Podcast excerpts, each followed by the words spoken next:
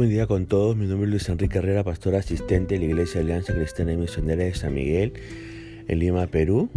Quisiéramos reflexionar en el pasaje que nos corresponde el día de hoy, martes 3 de agosto de 2021. Nos toca reflexionar en el pasaje de Josué capítulo 2, pero solo nos centraremos en los 14 primeros versículos. Y hemos querido titular este devocional Espiando la Tierra. Antes de iniciar la conquista de la tierra prometida, Josué envió dos espías a la ciudad de Jericó. ¿Por qué? Porque nunca es sabio avanzar sin saber qué es lo que nos espera. La soberanía de Dios y sus promesas no anulan nuestra responsabilidad y esfuerzo, y es un principio que tenemos nosotros que entender en este devocional. Dios prometió la victoria de Josué, como lo dijo en Josué 1 del versículo 3 al 4. Pero Israel tenía que pelear. Y una parte importante de cualquier batalla es evaluar las posiciones y pensar en la mejor forma de pelear. Como alguien ha dicho, orar al Señor pidiendo su ayuda sin hacer el mejor uso de los recursos que están a nuestra disposición es nada más que fatalismo. Nos preguntamos cuál fue la experiencia de los espías, qué provecho sacaron de su actividad.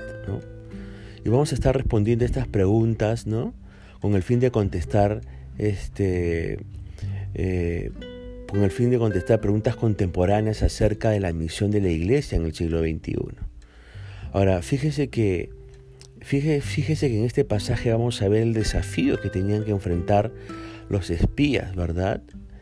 Ellos tuvieron que incursionar en territorio enemigo, como dice en el versículo 1 en la primera parte, ¿no? Fue bastante peligroso ingresar a Jericó en ese momento. La ciudad no estaba muy lejos del campamento de Israel. Había mucha tensión, gran sospecha por todos lados, una fuerte hostilidad contra cualquier israelita. Ir como espía no era una tarea para todos. fueron solamente dos personas. Ahora, sería igual para nosotros queriéndolo aplicar a, a, nuestras vidas, ¿no?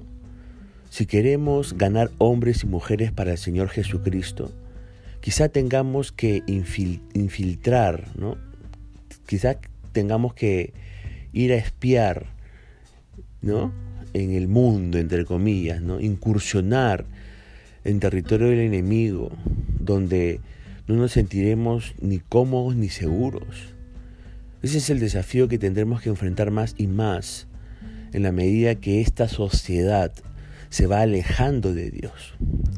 Pero fíjese que también en ese versículo 1, estos espías tuvieron que ingresar a lugares nada placenteros.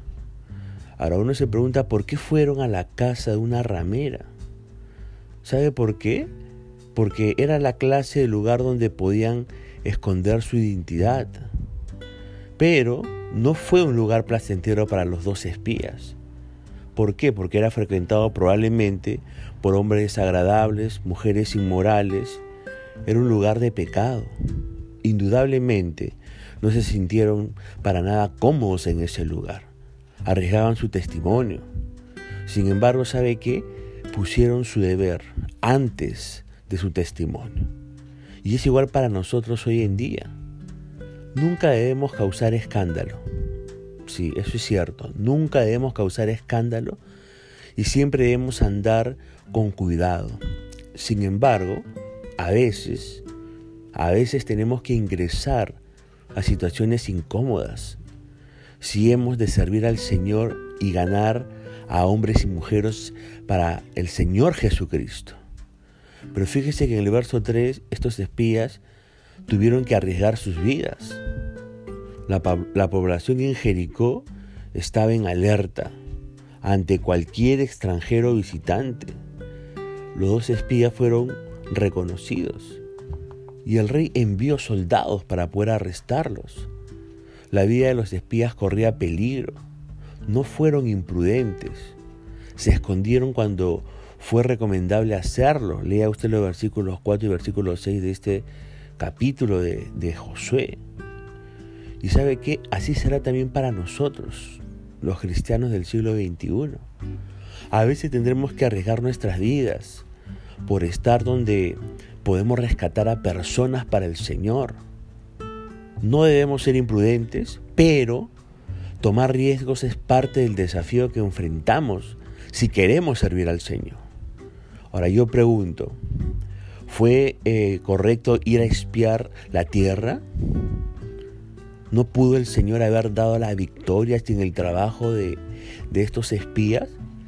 Por supuesto que sí, pero el poder de Dios y su soberanía no anulan nuestra responsabilidad.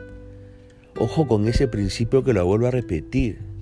El poder de Dios y la soberanía que Él tiene para hacer las cosas no anulan nuestra responsabilidad. En otras palabras, lo que nosotros tenemos que hacer. Si es nuestro deseo ganar este, a nuestra sociedad para Cristo, como se encuentra en estos momentos, polarizada, entonces a veces tendremos que incursionar en esta sociedad. Tenemos que ver cuál es la condición de nuestra sociedad, no solo en términos generales, sino en situaciones específicas. Eso significará adentrarnos en el territorio del enemigo, en el territorio de Satanás, exponiendo nuestras vidas, yendo a lugares nada placenteros. Ahora nos preguntamos qué resultado lograron los espías con esta incursión a esta nación de Jericó. Bueno, en los versos 4 y 7 se nos dice que fueron tratados bien. Mire, hubo una mujer llamada Rab que se arriesgó mucho. Ella escondió a los espías, mintió por ellos, les brindó hospedaje. Evidentemente no era hostil hacia los espías. ¿Por qué no? Porque la gracia de Dios ya estaba obrando en la ciudad de Jericó. Ella era una mujer de fe aún antes que llegaran los espías. ¿Dónde dice eso? En Hebreos capítulo 11, verso 31. Pero algunas se preguntarán, pero si era una mujer de fe, ¿por qué estaba viviendo aún como una ramera?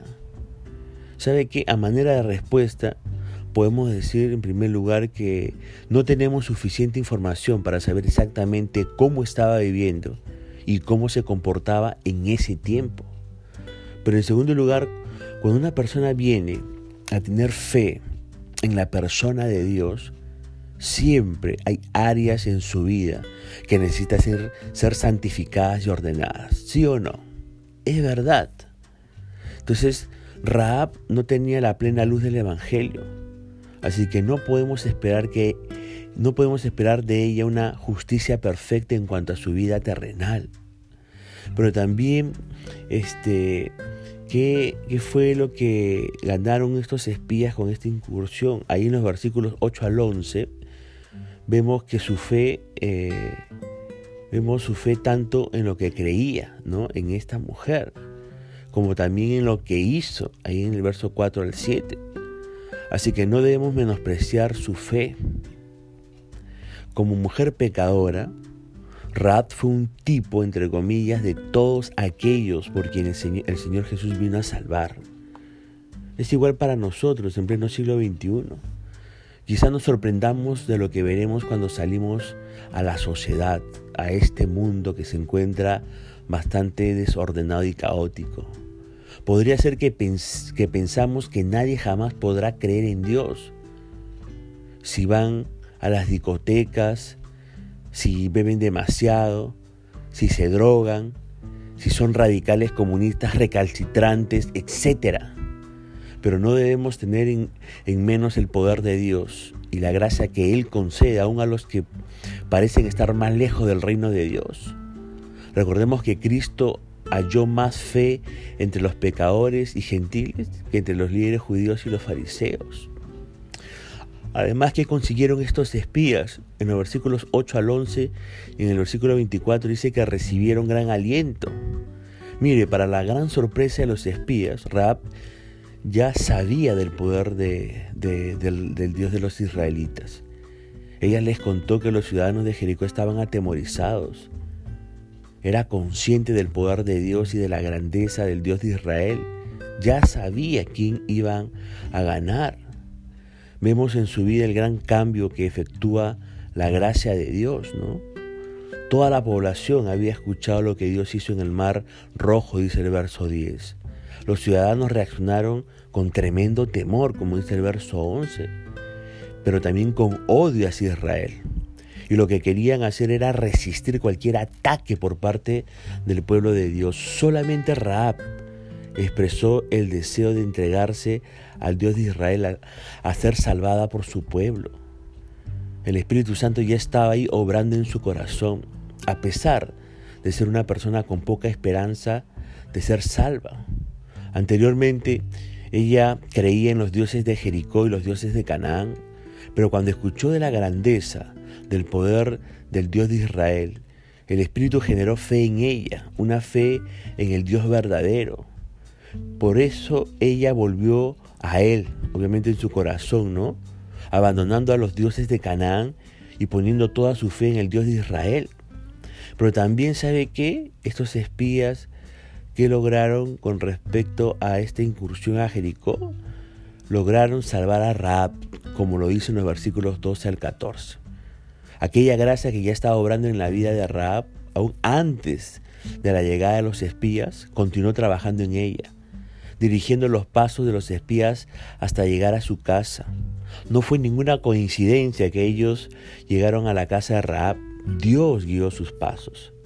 Ella, ni corta ni perezosa, aprovechó la oportunidad brindada por la doble manifestación de la gracia en su vida para colocarse bajo, entre comillas, la sombra del Dios de Israel. Tal como hizo Ruth muchos años después. El sentir de Raab fue tu Dios será mi Dios. Ella buscó protección para sí misma y para toda su familia. Y esto fue de gran importancia. ¿Por qué? Porque más adelante Raab se casó con uno de los príncipes de Judá, llamado Salmón. Ve usted Ruth capítulo 4, verso 20 al 21. Y ella tuvo un hijo o un descendiente llamado Boaz. ¿Y quién fue Boaz? Boaz fue aquel varón que se casó con Ruth. Y de este modo Raab incursionó en la línea real de Judá y alcanzó a ser uno de los ancestros del Señor Jesucristo, como dice Mateo 1.5. De este modo ella recibió una tremenda recompensa por su fe y obediencia. Ahora nos preguntamos, ¿nos está llamando Dios a espiar, entre comillas, la sociedad en la que nosotros estamos viviendo? Quizá no sea una tarea fácil o placentera, sin embargo, por medio de dicho trabajo podríamos quedar muy sorprendidos ante la manifestación de la gracia de Dios y podríamos ser instrumentos en las manos de Dios para la salvación de personas claves.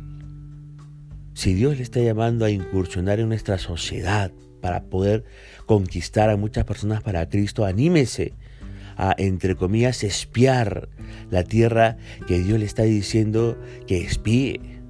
¿Cuánta gente necesita escuchar el mensaje de salvación. ¿Cuánto de esa gente del Partido Perú Libre, cuánto de esos ronderos que se encuentran apostados frente al Jurado Nacional de Elecciones, cuántas más grupos que podemos ver en nuestra sociedad necesitan escuchar el Evangelio del Señor Jesucristo en este tiempo que estamos verdaderamente bastante convulsionados. Dios nos ayude a, poder hacer esa tarea, ¿no? De espiar para conquistar punto final para el devocional del día de hoy, deseando que la misericordia, la protección del Señor sea sobre su vida y familia, y conmigo será Dios mediante hasta el día de mañana. Que el Señor le bendiga.